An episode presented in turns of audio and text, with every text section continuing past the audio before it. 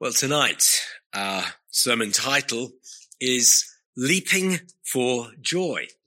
And we're in Luke chapter 1 for that particular uh, expression. They're in verse 44. This is spoken by Elizabeth, indeed prophesying, speaking there by the Holy Spirit, that the child that she was carrying in her womb, John, his name is to be called John, John the Baptist, as we come to know him, that as soon as the voice of Mary's greeting sounded in Elizabeth's ears, not only she heard it, but the babe leaped in my womb for joy. So there is something, well, those of us who, who know the fellowship here will know that, uh, well, we've, we've had a birth in the, the life of the church recently. We have uh, another family who have a connection with us and uh, they're expecting a birth in, in January and uh, a friend there, his wife is expecting end of February, and then of course Dan and Ailey waiting the happy moments come uh, early April. There's quite a lot of births in the church, in and around us, friends we know, and uh, we're very much looking forward to that. We're rejoicing in that. And here are two expectant mothers, aren't there, who are meeting. Uh, quite a big, significant difference in age uh, both of whom uh, hadn't expected to be having babies. Elizabeth and her husband Zacharias, well on in years, hardly imagined that that was to be uh, their experience to have a child.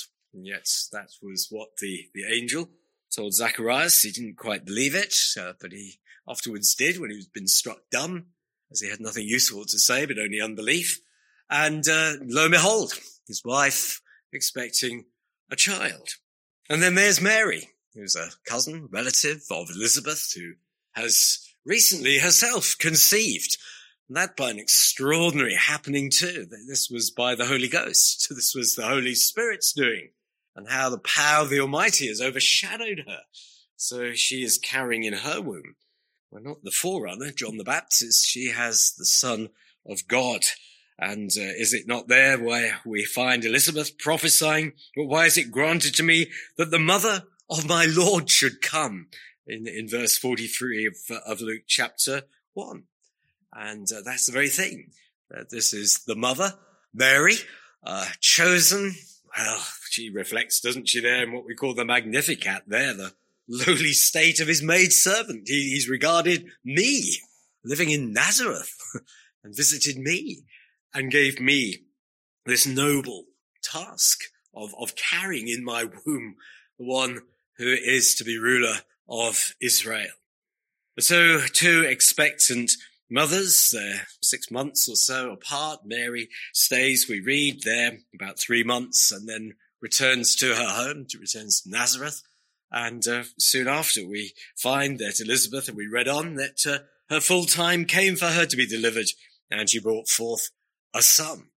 So that is the birth of John the Baptist. But even before the birth of John, John in the womb, hearing Mary, the mother of the Lord, leaps for joy.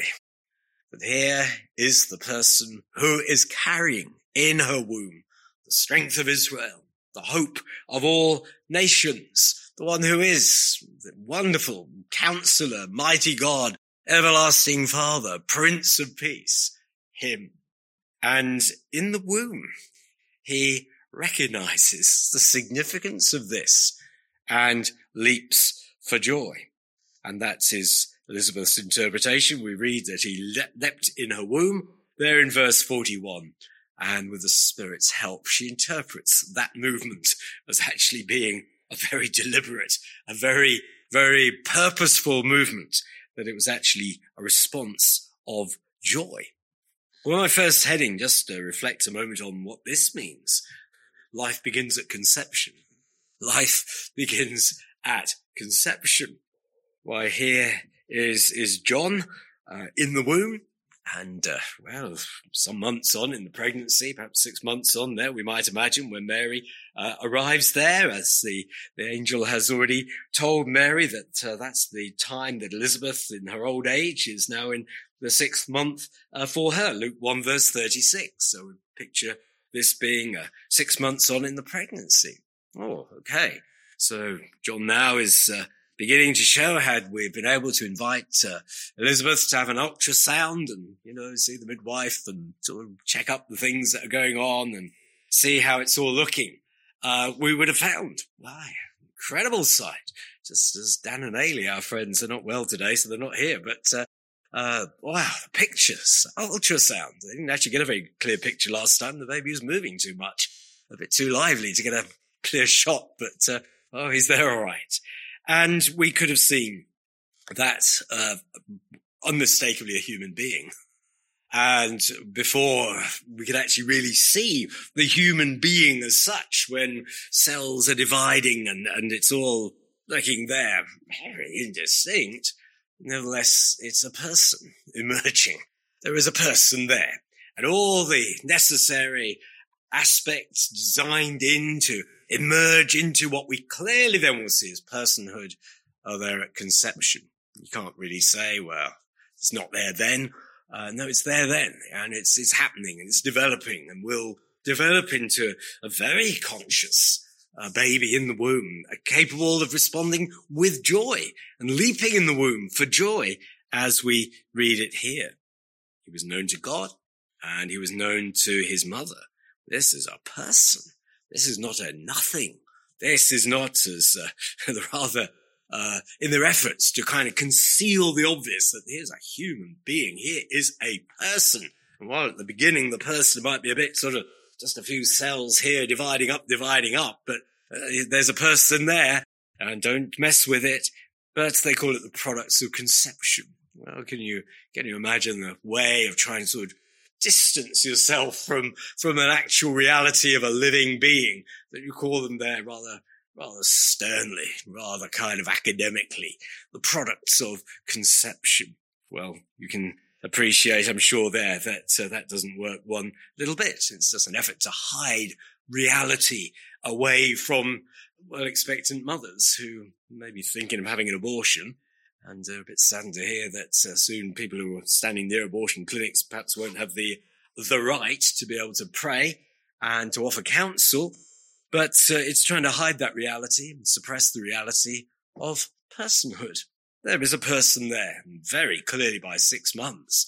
Can't see too much there, and the cells are just sort of dividing and dividing, but you don't have to wait too long before you can see very, very unmistakably the outline of a human being emerging. And so that is a person, and that personhood is there when invisible to the naked eye. So conscience speaks, and this is a, a real person.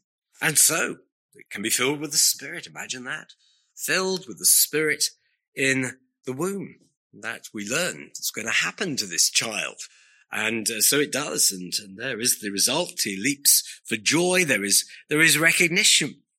That's the fact. There we are. I've never been a mother. That, that's my, uh, my lot not to be. Other those of you have, have been and know more about this than, than I could ever possibly say. But nevertheless, that there is the, the ability of an unborn child to respond very, very clearly to outside stimuli, whether happy ones or unhappy ones, to respond to music, to respond to an environment of love, or negatively, to respond to an environment of stress and uh, the damage that can be done when the wrong environment surrounding there the unborn child because this is a person capable there of, of, of gathering in information and picking up signals and responding to those signals.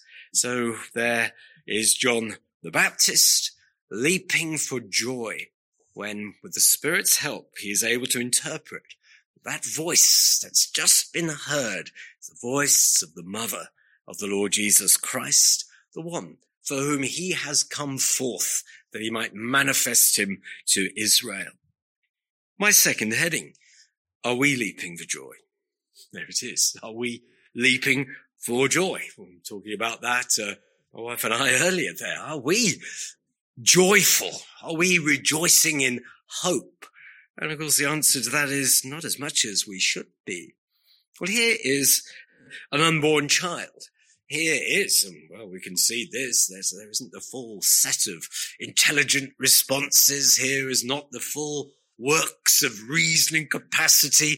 Here are not faculties now and tuned as they are into adulthood. Sure, they're not.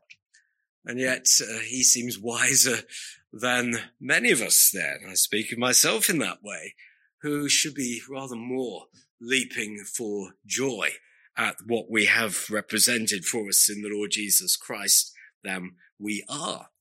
And that's not to be uh, in some way trivial and, and foolish and sort of like grown people suddenly behaving like children at a party and leaping around and, and doing such things as that. But nevertheless, to have a, a song in our heart and somewhere in our heart to leap for joy, for have some movement, some stirring.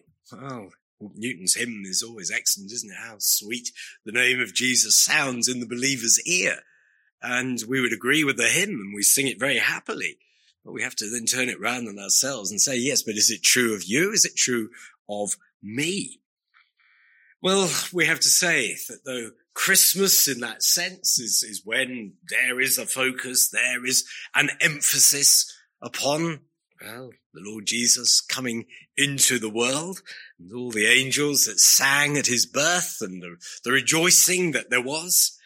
But it isn't always this time of the year that's a time of instinctive and natural rejoicing for us. It's often a time where we miss people, isn't it?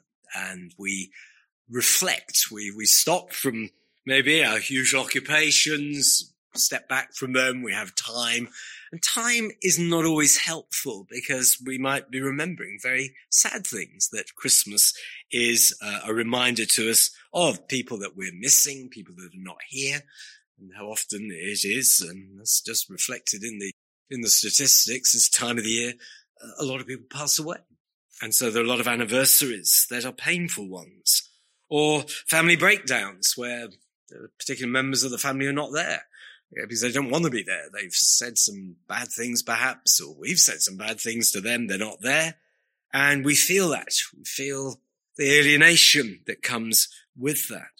Oh, and then the world situation is, it's not as if when we sit down for Christmas, uh, everything in the world just stops and President Putin suddenly becomes somebody totally else or President Xi in, in China turns over a new leaf towards the church and, and the Uyghur people and everybody else. Uh, no, we're sure there'll be some bad news if we look for it on Christmas Day. Uh, and it will be there, whether from Ukraine or whichever part of the world. We look at our community. Uh, we look around us and about us. Now, neighbours who, well, people usually show a bit more friendship, don't they, at Christmas? Uh, to say in this community, people are pretty friendly on the whole. But we don't see them responding with, with a love for the gospel, do we? We don't see that change. Christmas comes and Christmas goes and leaflets go out and people don't come in. And uh, that's been the, the observation over the, over the years, not only here, but in many, many places. And it saddens us. And then maybe our health is not all we would wish it to be.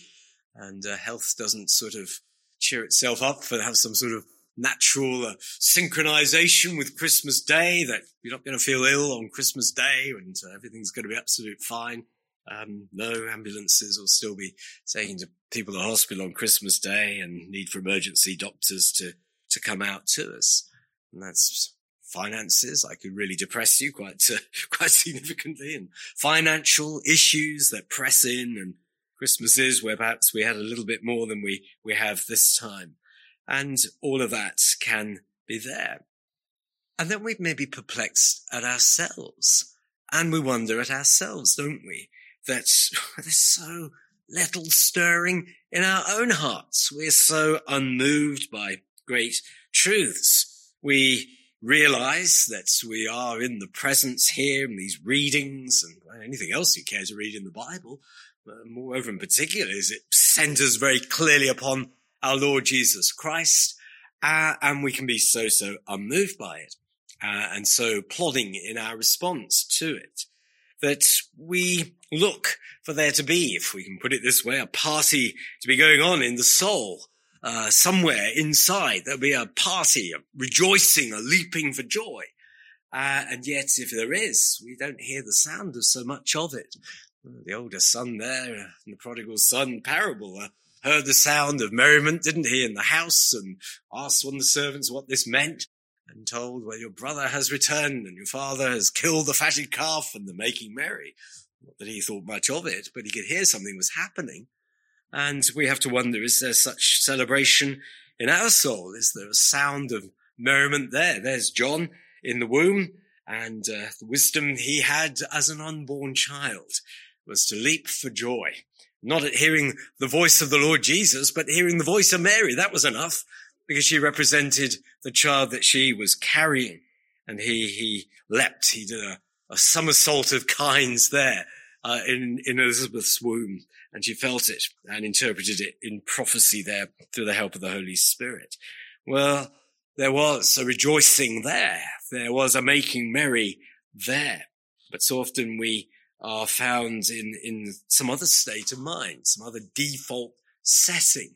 And all that we've just mentioned is, is sufficient, isn't it, there to explain why at times joy is just not to be found. We, we might sort of stop and interrogate ourselves and kind of get through the foliage of our more superficial feelings and thinking and still not find really what we hoped we'd find. And that there isn't a, a quickening of the pulse, that there isn't a, ooh, even excitement at the thought of what the Lord Jesus came to do and what these events that happen. And they are extraordinary. They're, they're meant to be extraordinary. They're meant to mark out the significance of Christ's coming and the extraordinary work that he was going to do, basing himself and lowering himself. And so that was his birth. That was to be a, an abasing of himself. The average uh, Judean mother wouldn't, uh, wouldn't have consented to having a child uh, born and, and looked after in a manger. That, that really would have been expecting too, too much of her. But that was not to be too much for the son of God to expect. And it wasn't as if our Lord Jesus, in coming into the world, was shocked, surprised, amazed to learn that that is his birth and that he finds himself in this stable or wherever it's out building in, in Bethlehem and the oxen and the cattle lowing or whatever else. He knew exactly where he was going and knew exactly the birth that he would have. And he knew that he wouldn't be coming into some king's palace. He's precious, isn't he? He is so, so precious. And yet joy can be so elusive and we look for it and hope at times that it's running there somewhere deeper within that we've, we've yet perhaps to, to tap into it and access it and make it function more in the, the day-to-day living and, and who we are and how we speak and how we think. You know, sometimes we fear that maybe there isn't as much there as there should be. It's very fragile, this joy. It can go like that. It can be easily swept away. Things like fear and worry and being bowed down or just being driven or whatever else it might be are far more powerful things and kind of push joy well out of the way and and grow there in sort of the native soil of our hearts just too easily. And joy has to be more carefully cultivated and nurtured because it is quickly squelched, quickly removed and lost to us. Sometimes perhaps we're too inhibited to actually be joyful, too nervous of being expressive of the joy that we should have for uh, hearing about the Lord Jesus Christ. Well, here in my final heading, some reasons for joy.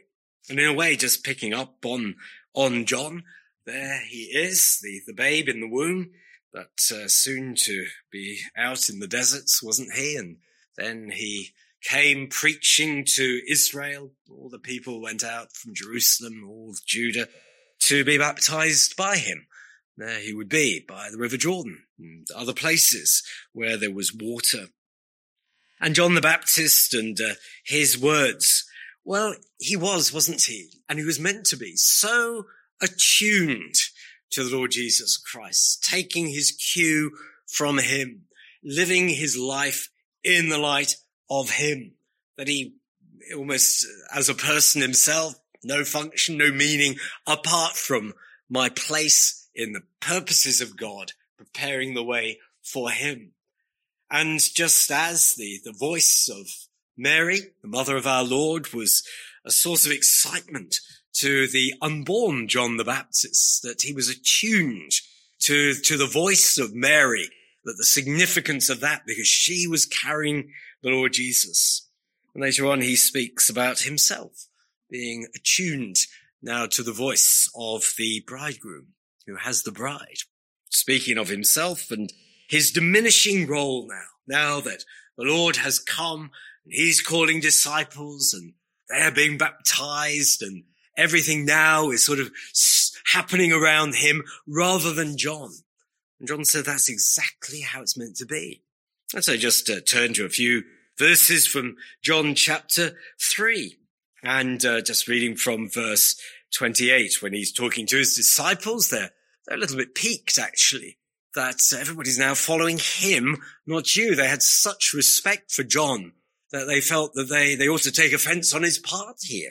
That, uh, John, you're, you're becoming more invisible. And people who used to listen to you aren't listening to you anymore. They're listening to him. And John says this, you yourselves bear me witness that I said, I am not the Christ, but have been sent before him. He who has the bride is the bridegroom. But the friend of the bridegroom who stands and hears him rejoices greatly because of the bridegroom's voice. Therefore, this joy of mine is fulfilled. He must increase, but I must decrease. And in decreasing, terms of his public ministry and the part he's playing in the plan of God, it wasn't that his joy would go with it, that he was thinking, you know, this is premature retirement. Why am I going to spend the time? He says, no, I, I'm exceedingly happy. I, I am the friend of the bridegroom. I'm not the bridegroom. I'm not the one to whom Israel should come or the people should come. They should go to him. And my place and my prominence is to reduce. And that is really good because now I hear his voice. And look what the response is. It's like the babe in the womb, isn't it there? Uh, this I rejoice greatly because of the bridegroom's voice. Therefore, this joy of mine is fulfilled. Even though now hearing the actual voice of the Lord Jesus, not his mother Mary, spells, as it were, the end of his ministry or the beginning of the end of it, the, the, the kind of decline, the, the period of diminishing and diminishing. That, for John, matters not at all. To have this person there, to actually have his voice that he can hear, his teaching and his preaching, and to know that people can now hear his voice. Well, that's whose voice they should hear. The bride belongs to the bridegroom, not the friend of the bridegroom. And he is now delighted that this is period of ministry is coming to a close and that the Lord Jesus is there working in their midst. So he speaks of the Lord and tells of the eternal life. Verse 35, the Father loves the Son and has given all things into his hand. He who believes in the Son has everlasting life, and he who does not believe the Son shall not see life. The wrath of God abides on him. John 3 verses 35 to 36. And he's not speaking there of himself. If you don't believe in me, you won't see life, but the wrath of God abides on you. But if you don't hear him, if you won't listen to his voice, if you won't take him to be the bridegroom, the one that has come to rescue and find his, his, his wife there his bride and to pluck her out of obscurity and out of the mire. Uh, and to attire her in beautiful garments, and she'll be spotless without blemish before him. Then for you, the wrath of God will remain on you. And those very famous words of his, uh, spoken earlier in John's Gospel, chapter one, and when uh, he sees uh, the Lord Jesus in verse 29 of John 1. The next day, John saw Jesus coming toward him and said, Behold, the Lamb of God who takes away the sin of the world. There, he is. Behold him. Don't behold me, behold him. And there's so much, isn't there, in, in those words, and they're repeated in John 1 verse 35. Lamb of God, a child in the manger, Lamb of God. And we know what the Lamb was to do. Innocent, harmless, sinless. The Lamb is picturing that as having something of that aspect of mildness and gentleness and, and an innocence, yet to be brought into great harm, to have great damage inflicted Isaiah 53 and verse 7, he was oppressed and he was afflicted, yet he opened not his mouth. He was led as a lamb to the slaughter, and as a sheep before its shearers is silent, so he opened not his mouth. That, that was to be the lot of this particular lamb. All his innocence and his moral, spiritual beauty, his destiny was to die for his people. And the destiny is, is brought, isn't it, there to, to Mary's attention. When the, come the time of her purification, they, they come to, to Jerusalem. And Simeon, who has waited, he's been told he will not die before he's seen the Lord's Christ. And he knows this is the moment. He walks into the temple at the precise time Joseph and Mary are arriving with the, the infant Jesus. And he speaks to, to them, doesn't he? Luke 2 verse 34 following. Then Simeon blessed them and said to Mary his mother, behold, this child is destined for the fall and rising of many in Israel and for a sign which will be spoken against. Yes, a sword will pierce through your own soul also. But the thoughts of many hearts may be revealed. That's what he's come to do. He's going to die. And that death is going to be very challenging to people. It's going to reveal the thoughts of their hearts. What were they expecting him to do? What were they expecting the Lamb of God to be? And that they needed a savior who would suffer for their sin. Yes, the sin of the world. That's what he's come to take away. Oh, sin. Sin everywhere. Sin in all people. Though we might uh, take the intention there in the crucifixion to die for his people, yet there is this great uh, global aspect of sin in all people and in every place. Not superficial either.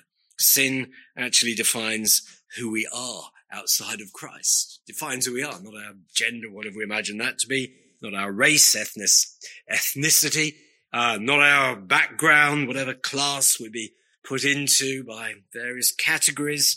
But this, we are born in sin. In sin did our mothers conceive us. No superficial thing is sin. And sadly, as sinners, we leap for joy to do our own will. That's, that's what we like. We actually are tuned not to the voice of Christ, but to, if you like, the voice of the devil, temptations and all that within our hearts is churned up within our sinful thoughts, lusts and idols, covetousness, jealousies, and resentment actually against the truth. We find it insulting and rebel against it. So sin makes us leap for joy at the wrong things. But then he gives us a new heart. This is what he brings for those in the world in sin, sin of all his people. He gives a new heart, a heart that actually will and is capable now of leaping for joy. A heart that is now like John the Baptist, tuned in to the voice of the, the bridegroom and who rejoices when he hears of him something that just makes his heart skip. And even though his own position is going to become diminished and his influence less, and the publicity that he had and all the people who hung on his words will go away. In fact, whether he knew it or not, he's soon to be put into prison, isn't he? But it mattered not that this was not to be something that would be difficult for him. No. And we don't think he's just saying it grudgingly there, just putting on a happy face, not really feeling it but he was feeling it from the depths of his being. And that new heart can be our new heart. And we can find it at Christmas. We can find it any time that we look forward. He's come there to deal with the sin of the world.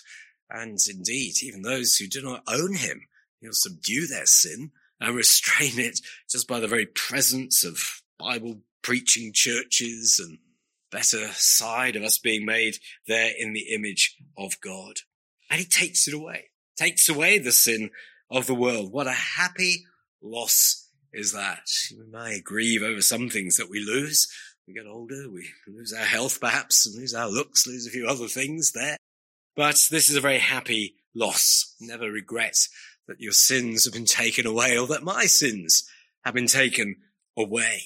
And they have been taken away where before there was penalty over us and condemnation, debt owed to God. Now that's been taken away. And whereas God had a frown before, now he has a smile. And whereas before his reaction to us was, as John had said there, the wrath of God abides on them. But then when we understood, when we trusted and believed and looked to the Lord Jesus, there went our sin, taken away. The record was changed. We were accounted not guilty. We were now acquitted and regarded actually as righteous, holy people.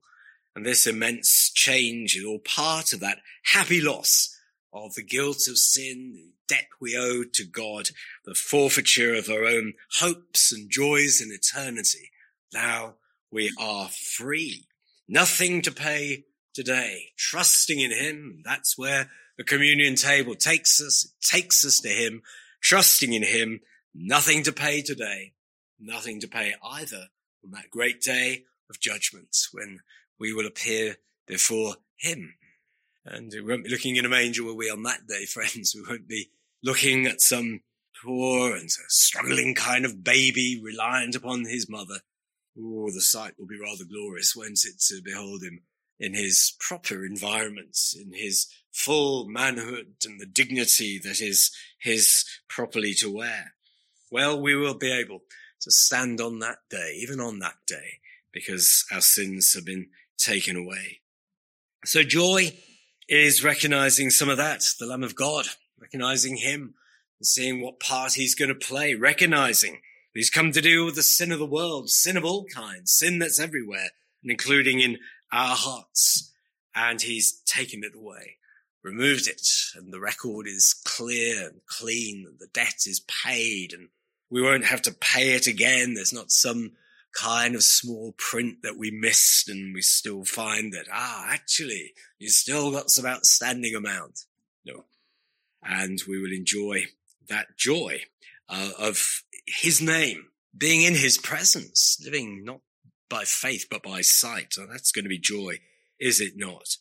Joy is when we recognize something good, when we see it and responding appropriately to it. May God give us, like to that unborn John the Baptist in the womb, the hearing of the voice of Mary, yes, but Mary's voice is telling him the Lord Jesus is near. And then as a man, yes, there's the voice of the bridegroom, and I'm rejoicing at that, he says. Well, may he help us to see more clearly who we have to do with in the Lord Jesus, that actually that whole response, that joy will actually be there. We won't have to look hard for it. It will be there and will bring to us our countenance, our day to day living, a little extra sparkle, a little extra hopefulness, a little extra dimension of peacefulness, gentleness and joy. May that be his gift to us this Christmas. Amen.